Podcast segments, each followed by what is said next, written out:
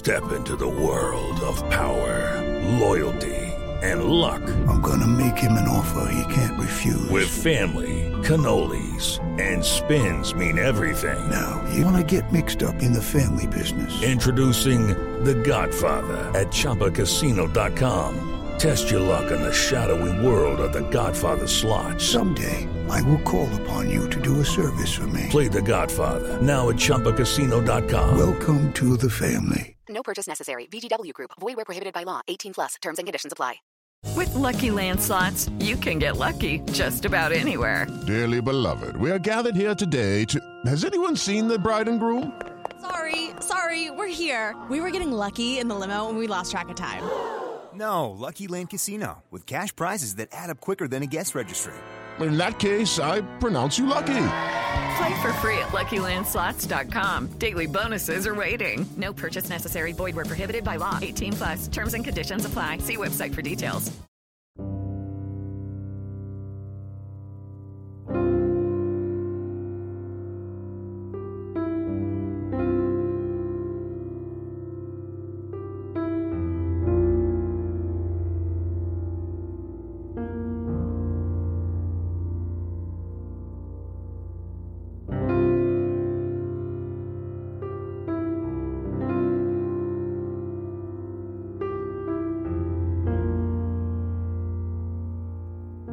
Welcome back to the Missing Maura Murray podcast.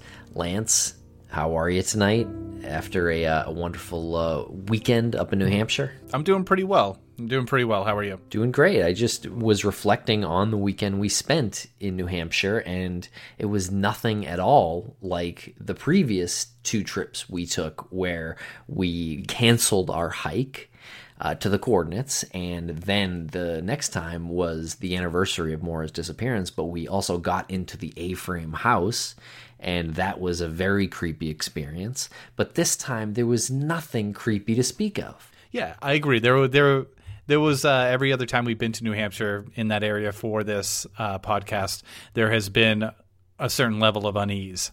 And other than seeing the bear in the parking lot, there was never a direct sense of danger. We were with a really good group of people. Um, we approached it in a really professional and mature way, and uh, it felt very much like an investigation. It felt very much like, I hate to use the, the boots on the ground uh, metaphor, but it felt very much like boots on the ground uh, getting in there and, and, and digging. So what you're going to hear is a guy named Alex Clogston, who is a local. He is going to interview Witness A, and Lance and I are not going to be heard very much during this interview at all. Alex and Karen have known each other for many years, and they are also sort of connected through personal tragedy. And even though they've known each other for many years, you'll discover that Alex had been interested in Maura Murray's case prior to realizing that Karen was Witness A. And then upon discovering that, all of these pieces started to fall into place for him. And he handled this interview so solidly. It was such a good interview. They understand each other, and his interview style, even though he said he didn't have an interview style, was outstanding. One of the things that is heavily disputed in Witness A's account is this timeline that doesn't seem to line up, or that seems to be so far off from the uh, from Faith Westman's call at seven twenty-seven, and when officers arrived. How, you know, where does where does Witness A fall into this whole timeline? And uh, there's a school of thought out there that's, you know, her her time is way off. She she misremembered everything, but she she we drove that, we drove it with her, we reenacted it. You were with Karen in your car, and I was with John and Alex in mine, and we passed you at the two spots where Karen said zero zero one passed her. And what we found was it was within ninety seconds. Yes, she was uh, coming from her place of employment, where she worked as a drug and an alcohol counselor. Her seven o'clock appointment didn't show up. She said that she would normally wait ten to fifteen minutes if she didn't, if she had a no-show, and then she left. We timed it.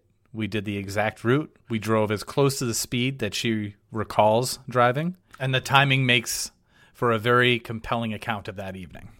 Okay, and here it is, the interview with Alex Clogston and Witness A.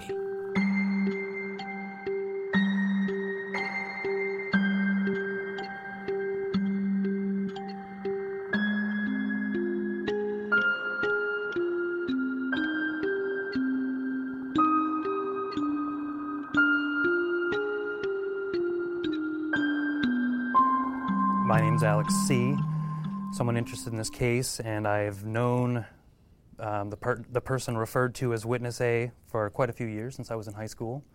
I was friends with your son. And kind of getting back into the Maura Murray case, what Witness A saw always struck me as one of the most potentially important things and one of the most immediately dismissed things. And when I had heard that you had made some claims that were very similar, It um, kind of all pieced together for me, and I spoke with you on Facebook and kind of confirmed that you were the person that saw that. And I guess my first question would be whether or not you were willing to uh, say your name.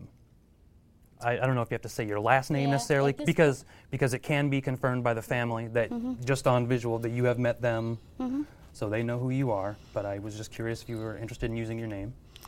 At this point, I will. It's Karen McNamara. Okay. Mm-hmm. So there's a name to Witness A. But I was hesitant for quite a while.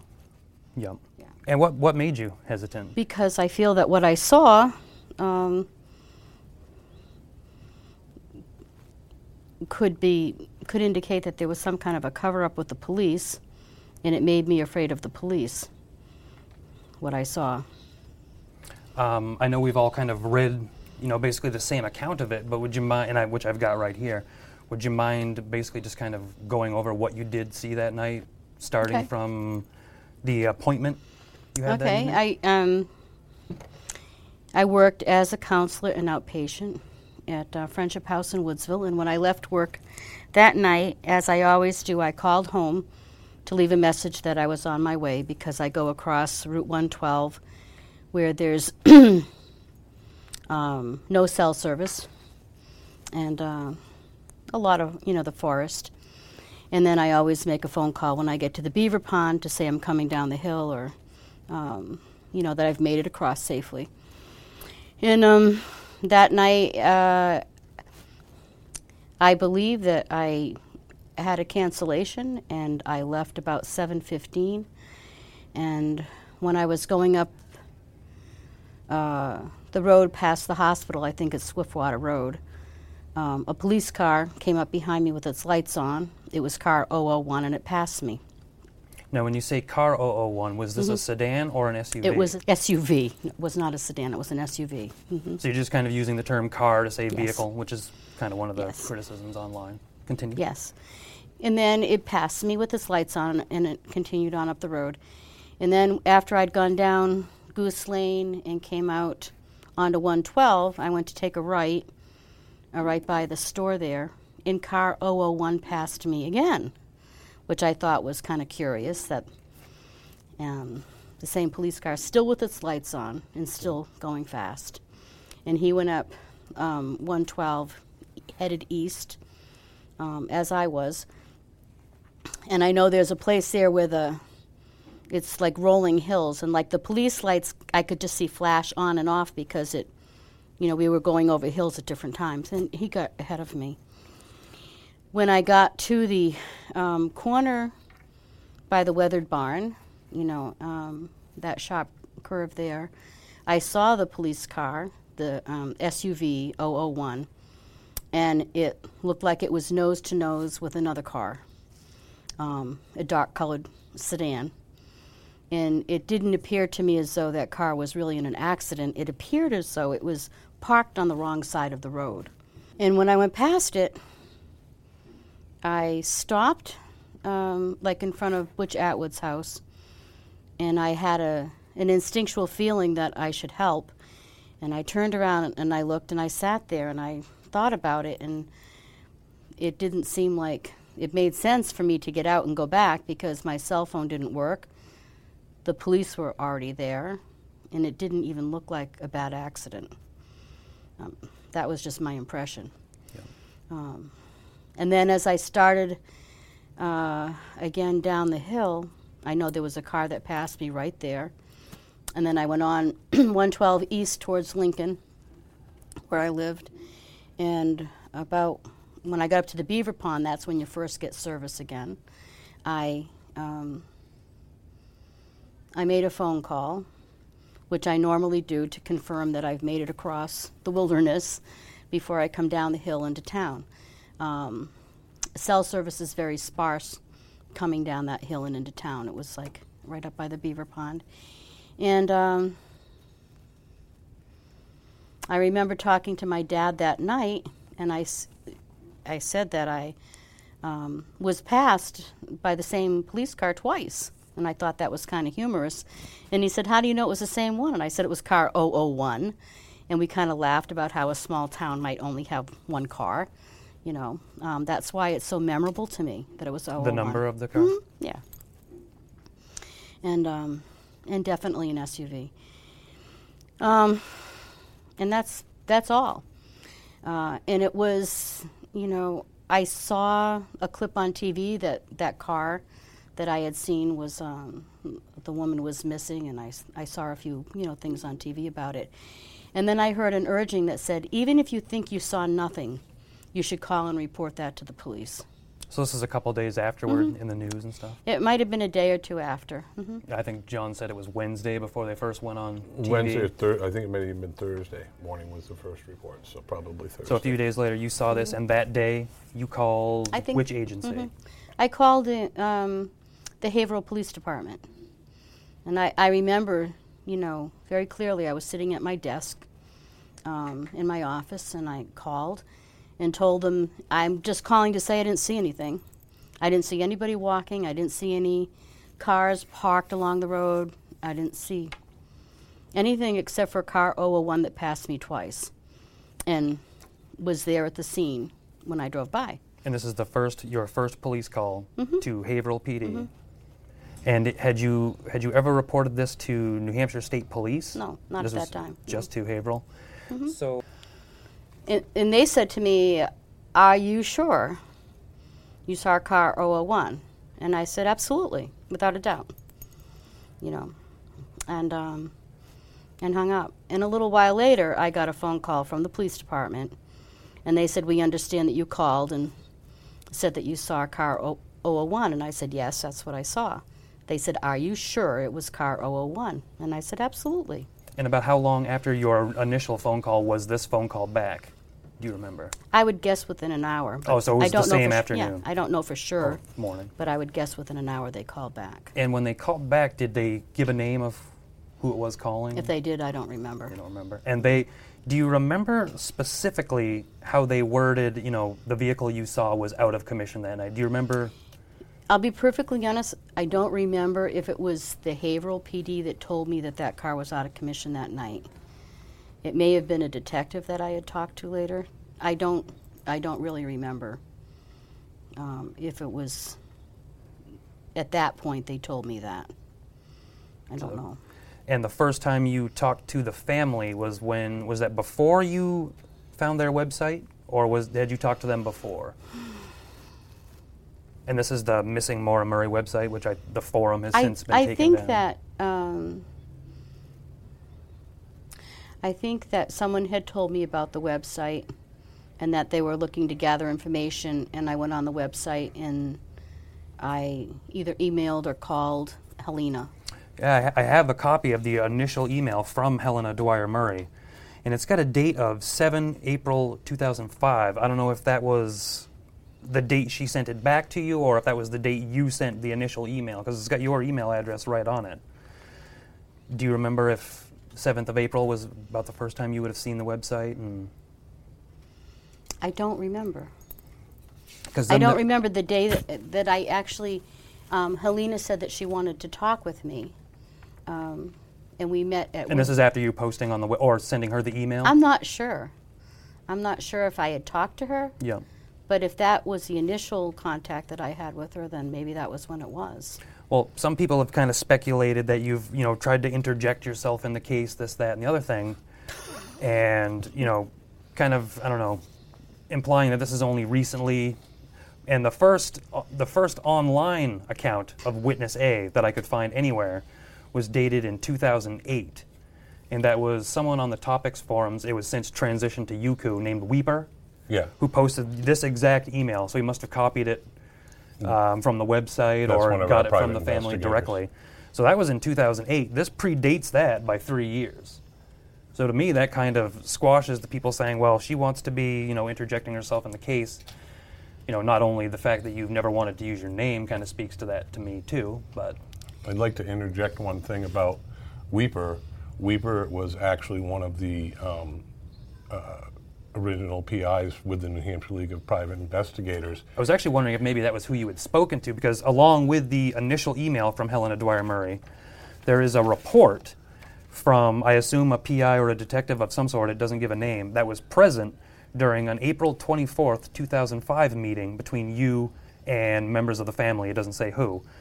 But they basically corroborate all the same stuff, and I was wondering if maybe even that was, you know, I'm sure that's somebody who mm-hmm. is kind of a Frank, player in the... Fra- Frank, uh, I'll use his first name, Frank, the investigator, actually said I'm not implying that, that this definitely is Weeper, but right, it's but someone... I, I, it is. I can confirm that for you, that that's who that was. That oh, was posting with, on, and, okay. and I'm, yes. And because he stated to us that Karen McNamara is one of the most credible witnesses he has ever spoke with in his thirty years of private investigation.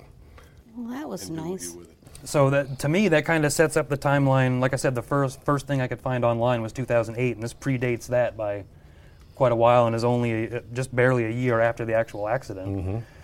I didn't have a sense of how important what I saw was until Helena had pointed out to me on the website that the time was in conflict with my um, when you made cell phone your, records. We, and we might as well get right into that. The transcript of the meeting between you and Weeper, Um, you had your cell phone records present at the at this meeting. You don't have them now, but you had them then. And basically says the same exact story you gave us. It is the same story. But then it says, um, Karen said that she usually called home before leaving work and then again on her cell phone when she got to the top of the hill at Beaver Pond because then she got cell reception. That night, she could not confirm if she called home prior to leaving work, but she did have her cell phone call record for that night. Her first call after reaching Beaver Pond was to check her voicemail at seven fifty-two p.m. The distance from the accident site to Beaver Pond is eleven miles. If she were traveling at thirty to thirty-five miles per hour, it would have taken about eighteen minutes. At forty miles per hour, about seventeen minutes. This means she would have passed the accident site at about seven thirty-five. And if you go on Google Maps and punch in those two, point A and point B, it gives you a time of about fourteen minutes. So that puts you at the scene at around seven thirty-eight. Um, and this says this means she would have passed the accident site at around seven thirty-five, so that's pretty close. According to the dispatch record, Cecil Smith, H two, arrived at the scene at seven forty-six. And this is um, Weeper's, or whoever's, kind of assessment of the meeting was that perhaps Karen misjudged where she was when she made the seven fifty-two call. And no, being familiar with that road myself, it is a it is a desolate stretch of pitch, pitch black trees, and Beaver Pond is the only place you can pull off. Not only is it the only place you get cell reception, it's the only place you can pull off, really. So that there is no doubt in my mind whatsoever that you had the location of this call completely accurate. Or law enforcement have a timing problem, according to Weeper. Or could another law enforcement vehicle, zero zero one, have been at the scene? It goes on then to say Karen assumed law enforcement was Haverhill. Karen saw no one walking or running on Route one twelve after passing the accident. Or before. Or before. Mm-hmm. And if you take in the account of you leaving work at seven fifteen, which is also given in both accounts, both your initial email mm-hmm. and the account of whoever was reporting on your meeting, if you leave at seven fifteen from that area, it's about five point six miles to the weathered, uh, weathered barn corner, which is a rough driving time of eleven minutes, which adds up somewhere about seven twenty-six. Mm-hmm. And you say you stopped for a bit, not necessarily sure of how long, but Mm-hmm. A lot of people criticize the timeline and say it's way off, but to me, it seems like it's getting more and more accurate. Mm. Um, well. And then you went on to say in the email uh, message between us that if I made a call after Beaver Pond, it would put me at the accident scene even earlier than seven thirty-five. It is impossible to make a call before Beaver Pond, and you were working on finding your account number, but I think the um, the report where you had your records right there is basically mm-hmm. concrete proof of your first phone call. Um, couple of, there was a few people talking on Reddit, which is a dangerous place to read, and they were kind of critiquing Um, you know, some of your stories, saying they had an issue with some of it, and I just kind of wanted to address some of those. I know a lot of people, like I said, I think what you have to say is amongst the most important things in this case, and a lot of people have questions about it, don't believe it. Um, one of the questions is, what gave you the feeling that something was wrong and you had to stop, and what gave you the eerie feeling as you passed the scene? Intuition. Uh, ba- basically, they said that you, you know, you drove by, saw a police car, you still thought that something was kind mm-hmm. of out of out of the ordinary. It was just intuition. It was a very strong feeling that I could, you know, it felt like I could hear, you know, a call for help. And it, but in my head, it didn't make sense. It's like I feel that, but that do, it didn't make sense. I looked over my shoulder and I'm like, the police are there. My cell phone doesn't work. And it doesn't even look like a bad accident. So, I, I, but I, I, you know, I had to think, like, should I go back and see if I can help? But, like, what would I do? Say, right. Excuse me, police officer, let me take this over. It's like, right. I don't, I don't know. And I, you know, I wonder why I didn't follow my intuition. Unless, um, you know, who knows? In retrospect, I think maybe I'd be missing too.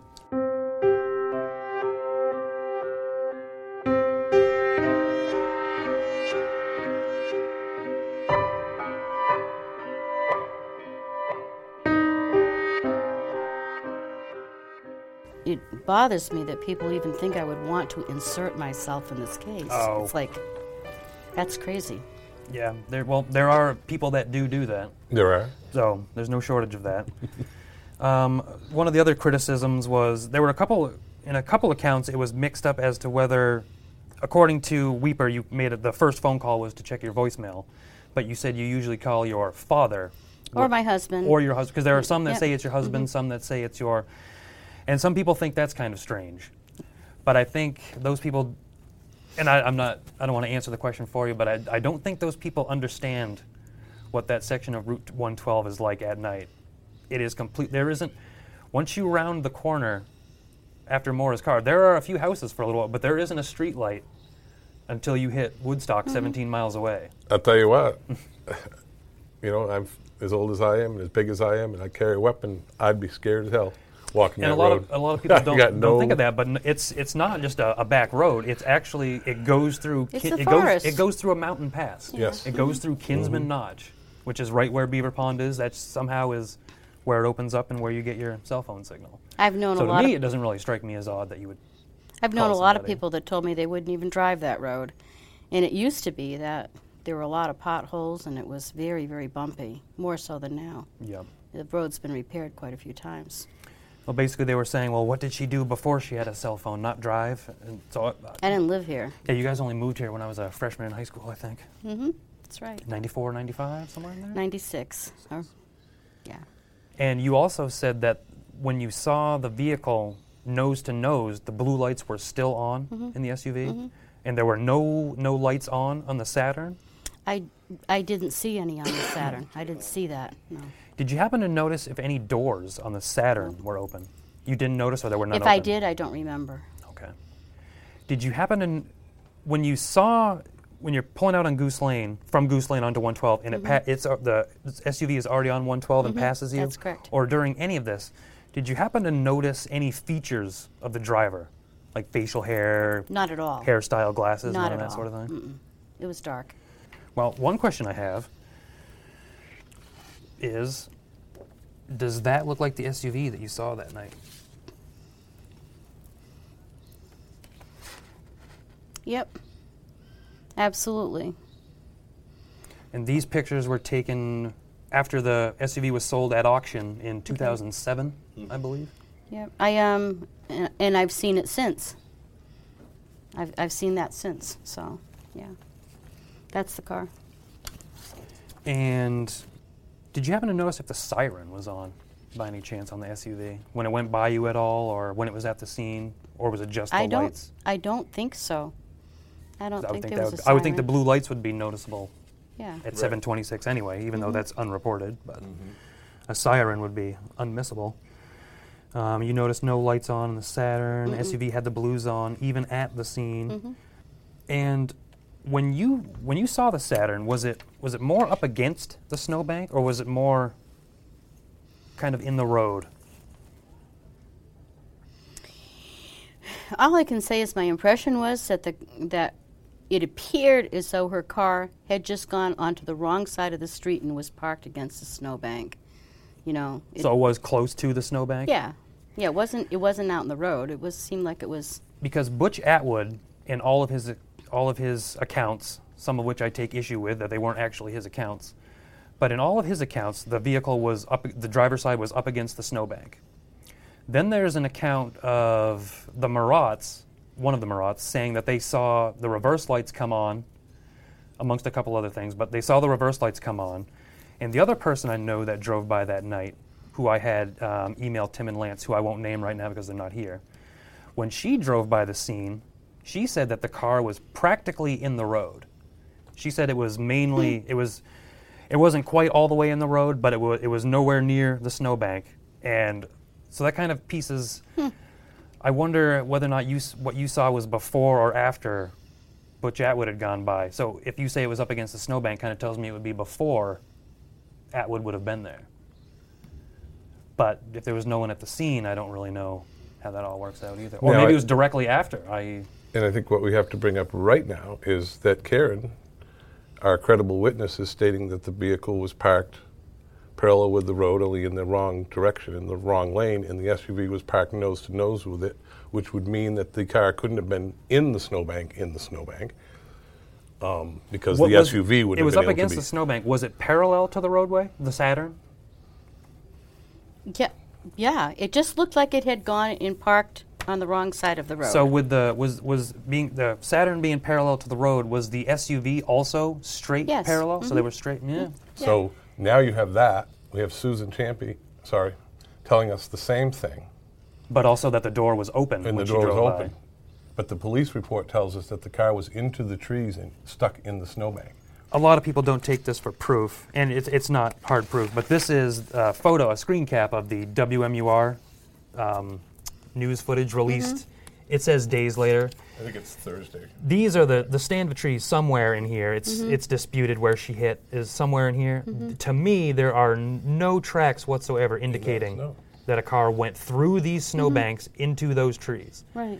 Because you can tell that snow has melted. There's some depressions around the tree trunks, yeah. and there are no tire tracks. And I, I don't think it was where the blue ribbon is either. I think it was further east. Further east, mm-hmm. going down the road? Yeah. I do. Which it would kind of have to be to make room for the two vehicles to be nose-to-nose parallel to the and, road. And Tim Westman does confirm that the ribbon is on the wrong tree. She actually hit... He said it was the stand of three. The stand of three. That she, he says that she hit the stand of three trees. She did not hit any trees at the Weathered Barn it d- Corner. It didn't appear to me as though she had hit trees. Like I said, you know, my my impression was that it wasn't even, like, really a bad accident. It just looked like she was on the wrong side of the road. It didn't... And it's it, kind of hard to remember, probably, but did it look like the S U V had struck? Were they close like they had struck, or was there space between the two vehicles? Do you remember? Don't know that. Don't know that. Mm-mm. Do you recall seeing the windshield cracked? No. I did not see that. Mm-mm. I didn't. And being the driver's side, that would have... If it was facing been, this, that would have been the furthest, the further, yeah, the further window away. Yeah, it could have been, away. But I did not see that. You didn't notice the airbags being deployed no. or anything like that? No. It was dark. Yep. Um, did you and everything was just lit up with blue light, you know? Yep, which is kind of disorienting, really. Mm-hmm. Um, did you happen to notice anyone sitting in or around the school bus, the school bus, Butch Atwood's home? You didn't see did any not. lights on in the bus or even see no. the... I'm not entirely familiar with how he parked, but I was just there's a couple different uh, theories on that. Either he was either parked parallel with the road next to his barn. Actually, or that would almost answer a question. Did you happen to notice, and you may not remember, did you happen to notice if the bus was in his driveway at all? I don't.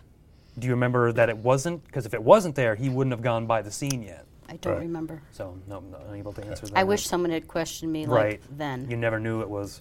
Because if you had seen the bus, that would have meant he had already been He'd to the been scene there. And kind of put a, that mm-hmm. gives us put a couple more pieces into right. place. Did you look to the other houses that were in the area? Were there any lights on in the houses that were in the in the area? Didn't notice that. Okay. Didn't notice any lights on or any people um, at the, the White House on the corner or anything? I didn't notice that at all. No one mm-hmm. looking through the windows or anything? I didn't notice. Not really something you look for as you're dri- kind of ne- trying to negotiate a corner. And you just saw the two vehicles at the corner. You didn't see any people milling around the car at the time? I don't believe I did. I don't think so. My theory for a long time was that it wasn't a police officer, that it was who, because someone had said to me the car was out of commission that night. And I think it was, it may have been the detective that had given me that information, that that car was reportedly out of commission that night. And so my... Is this the detective for New Hampshire State Police?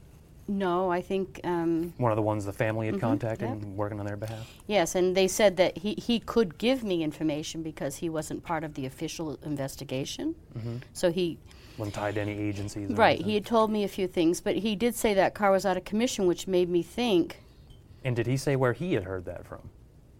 I thought he had heard it from the police, from the Haverhill P D, that that car was out of commission. So my thinking was... And I thought this for many years, that wherever the garage was that housed that car, that maybe a mechanic was driving it, or somebody from the um, wherever the car was out of commission oh. in a garage. That was my theory. Taking it out and for a joyride or something? Right, and that's why I would say to everybody, check out who was driving oh oh one. And did anybody ever get back to you on that? Um, Not that they would owe you, you know, right. kind of that answer. The um, state police... Um, I called them several years later. Actually, I think my cousin, who's a journalist, had called them, and so someone from the state police I talked to and faxed my cell phone records to him and um, said, got back to me and said that, you know, sometimes they just use different numbers, that sometimes the number is assigned to the officer, not the car, so... Even if the report said oh oh two, it meant oh oh one or whatever. It was like not a big but deal. But we know on the police reports, they it's H two, H one. Mm-hmm. The oh oh one is the car designation. Right. But I was told was, no, they looked into it, and that's, you know, and when I had talked and kind of told you that I was interested in this case, you did tell me that you had a journalist cousin that was interested in it too. So she is actually the one that was had heard some of the, the, the um, vehicle was out of commission? No. Oh, she... Well, just for me, after the detective had said it to me. Oh, you kind of relayed l- that to her. Yeah. Yeah, she she was, you know, she's very I'd love interested. To know, love to know who that detective was. And mm. I think it may have been, it was one for the family. Um, it seems like it would have to be somebody from the N H L I, which would maybe Healy.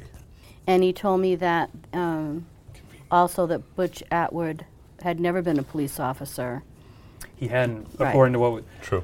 John Healy later went on record, I believe, in saying that Butch Atwood knew more than what he was telling, and he was scared of the people he had something on, basically, was kind of what he was saying.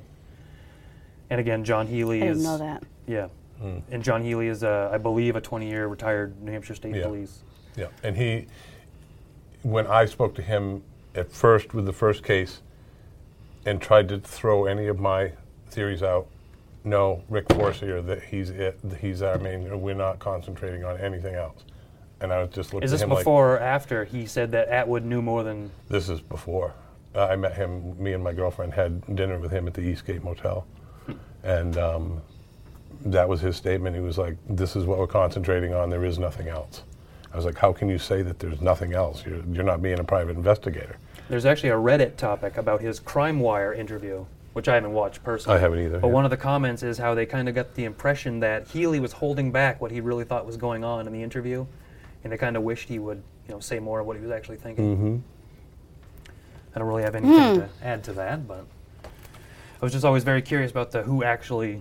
Well, then that's who it that's who it was because he's the one who told me he'd gone to Florida, investigated Butch Atwood and found out that he had never been a police officer, and that I guess he had sold the house right after, and eighteen months or somewhere in there or something. Well, I think I'm pulling that out of the ether. I think it was further fur, further after that, but anyway, uh, I don't know. I personally don't think Butch did anything, but I I, I just I don't I know what it is. I can't say that they didn't see anything. Right, those people on right. that stretch. And that's what I that's what I feel is I feel that the biggest reason Butch was so um, evasive with his questions and changing his things was because he was either scared or he was told to.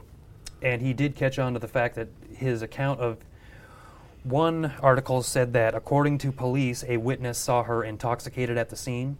The only witness to have seen Maura Murray that night was Butch Atwood. After that article was printed, Butch Atwood went on record and said, "I never said she seemed intoxicated." So that is the police putting words into Butch Atwood's mouth. Mm-hmm. Wow. And John Healy putting the words into her brain that the, that couldn't have happened because that cruiser was out of service. If and I he's the if first that, person to say that, I wonder that's if that bold. Came to him I, my, the uh, New Hampshire State Police, or if it came to John Healy from Haverhill. Haverhill. The, yeah, the, the impression that I got was that, oh, that that's what he had been told, that the car was out of commission. And I don't think that he necessarily believed that. That was just the official response, basically. Yeah. But so that led me to all these years be thinking that it was, uh, not all, all these years, but back then, thinking that it, it must be the um, someplace at the garage or wherever that That's car was. It's an interesting was, idea, actually. You know, is in any of your research, John, were you ever able to determine whether or not the vehicle was in a garage? The oh oh one, pardon me, the S U V was in a garage out of service at that time? Is that No, the only thing that I can tell you is that about three weeks later, I was told that the vehicle was at Dick McKean's shop, who does their body work, for repairs. This is the S U V? This is the S U V. Three weeks later. And that's what I was told. Now, in our discussions previous, Karen, you told me that that years later, you had actually had an accident on Route one twelve. That's right. Um, and your vehicle was towed by Dick McKean, who owns Northland, or mm-hmm. his company, Mm-hmm. Um, by Northland Towing, which is mm-hmm. owned, owned by, operated by Dick McKean, which was actually supposed to be the tow company that was on call the night of Maura's accident. Yet the police called Mike Lavoie to the scene, and Lavoie, uh, McKean rather, arrived at the scene, and there was a bit of a scuttlebutt over whose mm-hmm. whose um, call that was supposed to be. And you mentioned that he told you that the the oh oh two sedan had been towed by him out of a snowbank earlier that same day. Can you expand on that at all? Yeah. When I um, went to retrieve things from my car that was totaled. And do you remember how far after, do you remember when this was? Like how far after Maura's accident? How many years later or how far this was? I know it was on November eighteenth. Oh, it's my sister's birthday. It was Jesse's birthday. Wow. Wow. Small world, Zing. Isn't it? Yeah. But I had called, um, you know, and said, okay, I'll meet you guys, you know, for Jesse's birthday. And um, I'm, you know, leaving in about ten minutes, and then I had my accident. So. And whereabouts uh, did you have your accident, Karen? Um, within an eighth of a mile of where Maura's was. Do you remember if it was east or west? Not that it really west. Matters, but. So it was west. More towards the uh, Stagecoach store? No, no, no. I'm sorry, east. It was east. Closer to Lincoln? Yes, I had passed that spot. And it was um, on a stretch where the river, and the road goes close to the river, yeah. and it was ice. Icy. Black ice. And I flipped. In any case, my car got towed there. And after I got out of the hospital, I went there to get things out of my car. And I saw a police S U V, a brand new one, you know, or a newer one there. And, um, uh... Do you know when they got their new S U V? That could kind of put a year on that. They sold the other one to two thousand seven-ish. Ed O'Brien in, in two thousand seven. So somewhere like three years after? In March, I believe. Sound about right. It was less than seven years ago, I'd say. So. Seven, and it, seven, yeah. So I mean, yeah, two thousand seven. That's that's that's three and a half, three years. Somewhere like that. So. And so we we went. Um, I asked him, I said, oh, I see one of the Haverhill, um, you know, cruises here. I said, do you work on their cars? Because I'm thinking, oh, I found the place where, you know, maybe the car was out of commission. Yeah, took the joyride from him. And, um, and he goes, well, sometimes I do, you know, um, not always. And I said, do you happen to know, um, do you remember the night Maura Murray disappeared? And he was like, do I? He said, I remember that night really well. And then he went on to tell me how earlier in the day um, he had to pull, he got a call to pull the sedan oh oh two because it had gone off the road. And he had to, you know, pull it out. And he said, and it wasn't damaged. Um, but then later that day, um, he heard on the scanner that a car had gone off by the, off the road by um, the weathered barn. And so he responded to it, but when he got there, he found out that the police had called somebody else. And it wasn't their turn in rotation. He was a little ticked off that they called him for a freebie to get pulled out, but they didn't call him for, you know, towing a car. The paying that, job. Mm-hmm. Did he have any details about that accident? What time in the afternoon that accident happened? Uh, no, I don't remember that now, if he had said to me. When he just said that afternoon he had. And he never told you who was driving the oh oh two sedan that day, or did he? I don't believe that he did. I don't I don't think he did tell me that. And John... But I was really surprised. Um, but because I'm thinking like, hmm, because the car oh oh two is what they said arrived at the scene first, and and if it had been damaged, but he said it hadn't been damaged, it was it was fine. Car oh oh two. And according to the weather reports, it was the road conditions were dry and not slippery whatsoever that day. Yeah, according to the accident report, the roads were dry. According to Tim Westman, when Tim and I interviewed him uh, last October, Tim's words were, the roads were as dry as a summer day. Those are, that's his exact quote from that evening. So there's no reason that a sedan should be sliding off the road. And you had... I've heard mentioned before, and I forget where I've heard it, that that accident happened somewhere around four thirty in the afternoon. Do you do you know? Do you have any more details on that, John? The only thing I can tell you is that we were told by a local that that heard it on the scanner, that got the call, that um, the oh oh two had slid off the road. It was not an accident. Slid off the road. It was an at, in a parking lot or. near a parking lot on, on Route ten. That's all I know. And I heard that it was someplace close to the Grafton County Sheriff's Department, but I'm not sure exactly where.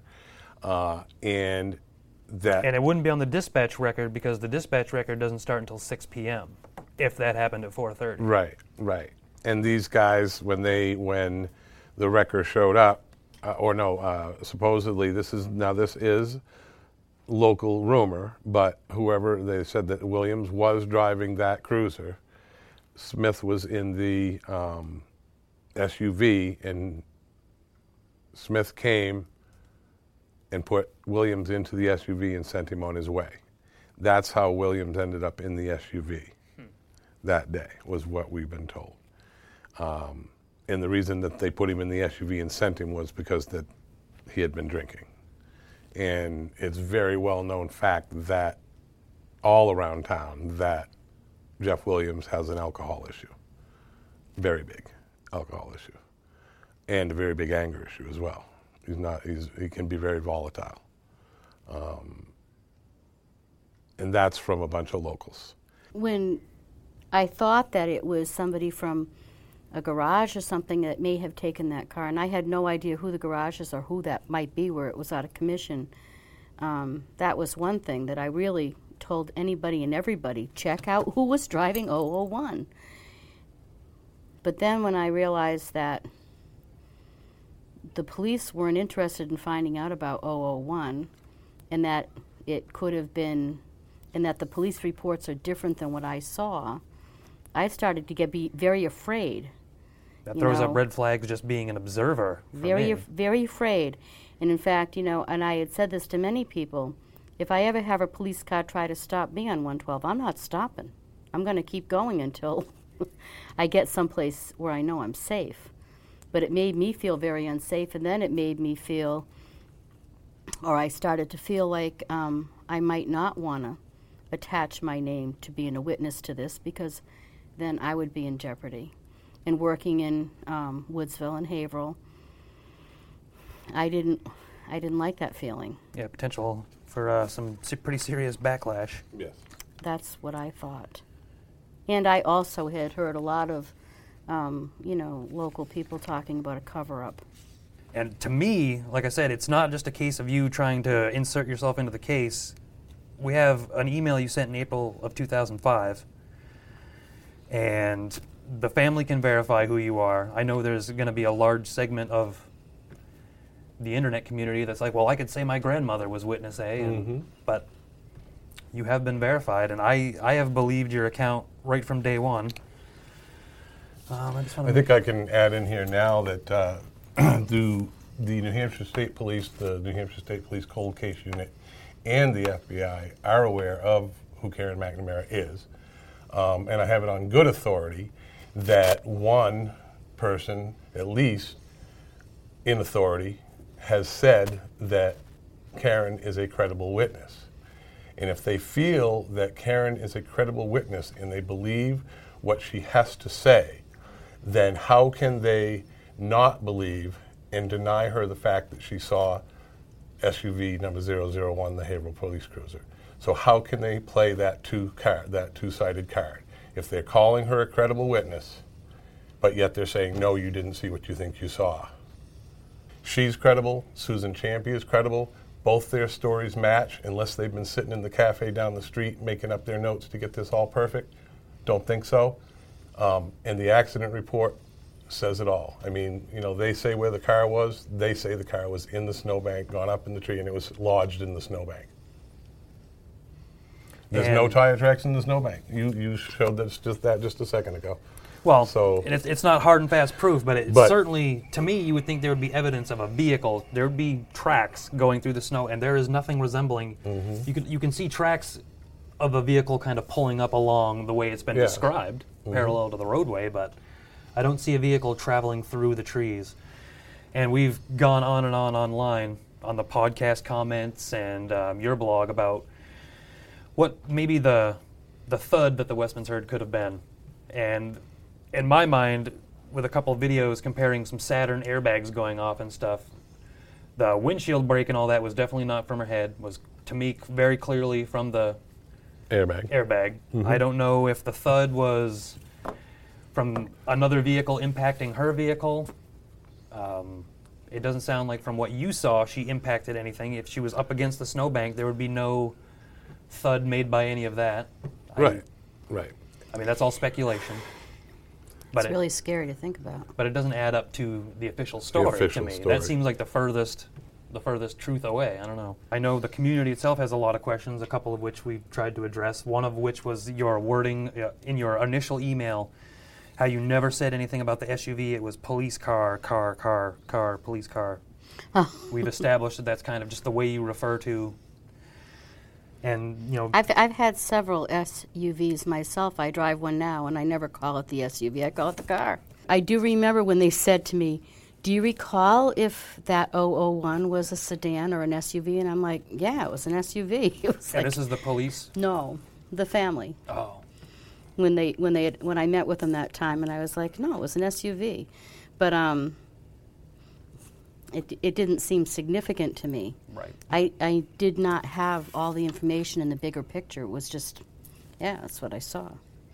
And some people will just never believe it because it... Because I said car oh oh one? Well, no. The main reason is because it goes against the official timeline of everything oh, and wow. just doesn't quite add up in people's eyes. And there no, there's no way we'll one hundred percent answer everyone's questions, um, try to address the communities. I, I, I, you know, I questioned it myself, and I... And I thought, how can it say this? And this is what I experienced. And and I tried to make it fit. I tried to make it make sense, and it didn't. It just doesn't, you know. And people take issue with that. And that's when I started to get a little scared. You realize that for a long time I have no idea that any of this was going on. When you told me that oh, I, I was witness A, I, I was like, you you were I was like, A. What? I didn't even know what you were talking I about. I actually have the initial, you said something along we the lines you. of, I can't believe what I what I saw that night was public. Yeah, I didn't know that. Yeah, you actually wrote O M G, I had no idea the public knew about what I saw. I didn't. So, how's that for interjecting yourself into the case? Yeah. I I was, um, yeah, really surprised. When I contacted my cousin, she says, don't talk to anybody. And have you stayed in contact with the Murray family at all over the years? With Helena or? and I, um, you know, chat sometimes online. And have you ever talked to Fred Murray at all, or just... just? Uh, I did once, way in the beginning, and, um, you know, Helena had said that's not a good idea, because he's so emotional. And so when um, when you met with the family and this was reported, who were mm-hmm. which member of the family were you actually meeting with? Helena. That was Helena back mm-hmm. then? Yeah. Do you yeah. know Susan Champy? No. It was, um, you know, I don't know how many years later, I came around that corner and there was a car that was in an accident right there into the snowbank and stuck really badly. And I stopped to help the guy. But nobody from any of the houses around came out. You know what I'm... Oh, yeah. I'm just thinking, like, you say, well, well, you know, Maura was there. Didn't the neighbors come out and look and do anything? You'd think they might want to. But but then somebody or else... Or maybe they'd be even more worried to get involved. But somebody did say that, um, you know, at least once a year there's an accident there on that corner. But that, um, yeah, it really gave me the creeps that this guy was, like, stuck in that snowbank. I got out and I had a shovel trying to help, and we couldn't shovel it out, so I gave him a ride to the store. Was, was he heading east, do you know, that guy? I think he was heading east. Because going around that corner, having driven it many times, if you actually were to, you know, lose control of the vehicle and slide, even though, again, it was a dry day, you would not end up the way her car ended up. No. You'd end up much closer to the actual apex of the corner, you know what I mean, kind of more west. You'd kind of just go more straight than down the street and turn well, around. Y- you know, and, and I, I hesitate to put myself out there like this, too, but there was... You know, many times I drive by and I'd be asking, like, how did that happen? How did she end up with her car there? And one time, and it wasn't, you know, a particularly slippery night, um, and it was past that point on one twelve, I was thinking, how did that happen? And my car spun around, and I was facing in the wrong direction on the side of the road, just like hers would have been. I said, oh, that's how it happens. Hmm. You know, that c- that can happen. Yeah. And seeing in your instance with a slippery road, yes, that makes sense. But in Maura's But case, not only according to the weather reports was it dry, but according to Cecil Smith's description of the accident in the report, the road conditions were dry and not slippery. And Tim Westman. I don't Three remember people. it being particularly slippery that night. But I also know that the night that I had my accident and totaled my car, it was like in the fifties that day. And it was it was perfectly dry, and most of it was not slippery. It was just a, a certain section where the ice was. Well, and especially that so. road down there by the mm-hmm. river, it freezes up, glazes over a little quicker than. But the yeah, impre- road, like road I said, the impression I had was normal surface condition, yeah. dry, according to his. The um, the, the impression uh, I had was that she was going this way and just went on the wrong side of the road. That's what it looked like. But. So I don't really know what questions we can ask to uh, confirm anything else for anybody. Well, I, I think that what I would like to, my part that I'd like to just point out, because we have Karen here with us, is, is just to give people a little bit better idea, again, of how she could have seen the cruiser twice. And if yeah. you're on Swiftwater Road and Goose Lane, off of Swiftwater Road, there's a road called Cemetery Road. Mm-hmm. And Cemetery Road cuts off to the left and comes out on Route one twelve further west pa- uh, west of the uh, Stage Stop store where... Looks like a Y if yeah, you're looking it at it on like the a map. Y. And so once he passed her there, he actually went down Cemetery Road. Which is Karen paved. Keeps going, and then she got to Route one twelve, so that when she pulled onto one twelve, he had come out further west and had to pass her again. How fast would he have had to have been going to pass you twice? Faster than me, but I don't know. No, I didn't. Faster than me, that's all I could say. And I was not in a hurry to be behind a police car with his lights on. Right. You were already on one twelve when he passed you the second time? Had just, you turned just, on to just one? Pull, just barely? Just pulling out onto it. And okay. It was like, stop. So, so that'll be just about and right. That's another thing that made me think, like, oh, whoever it is doesn't know where they're going.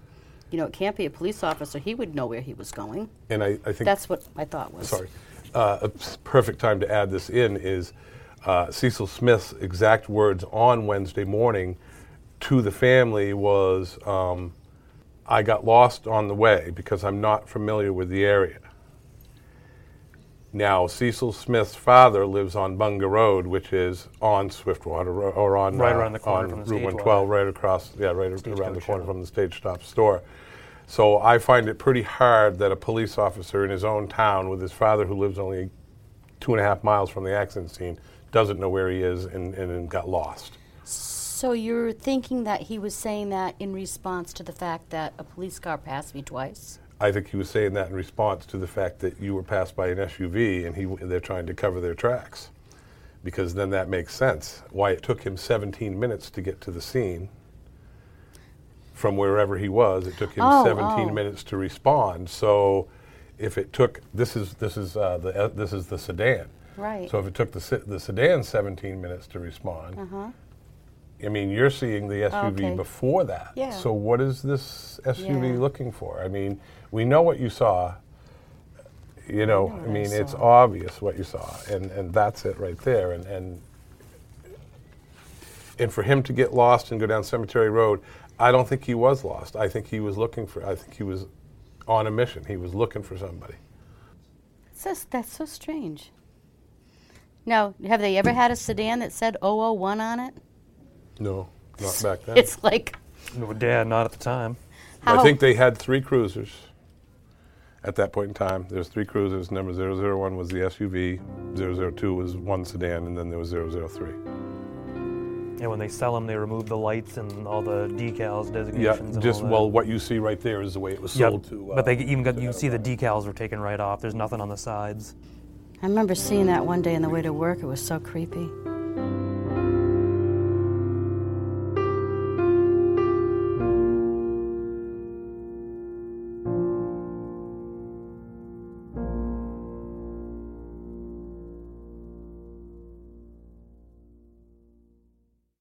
Guys, it is Ryan. I'm not sure if you know this about me, but I'm a bit of a fun fanatic when I can. I like to work, but I like fun too. It's a thing. And now the truth is out there. I can tell you about my favorite place to have fun. Chumba Casino. They have hundreds of social casino style games to choose from, with new games released each week. You can play for free anytime, anywhere. And each day brings a new chance to collect daily bonuses. So join me in the fun. Sign up now at chumba casino dot com. No purchase necessary. V G W Group. Void where prohibited by law. See terms and conditions. eighteen plus.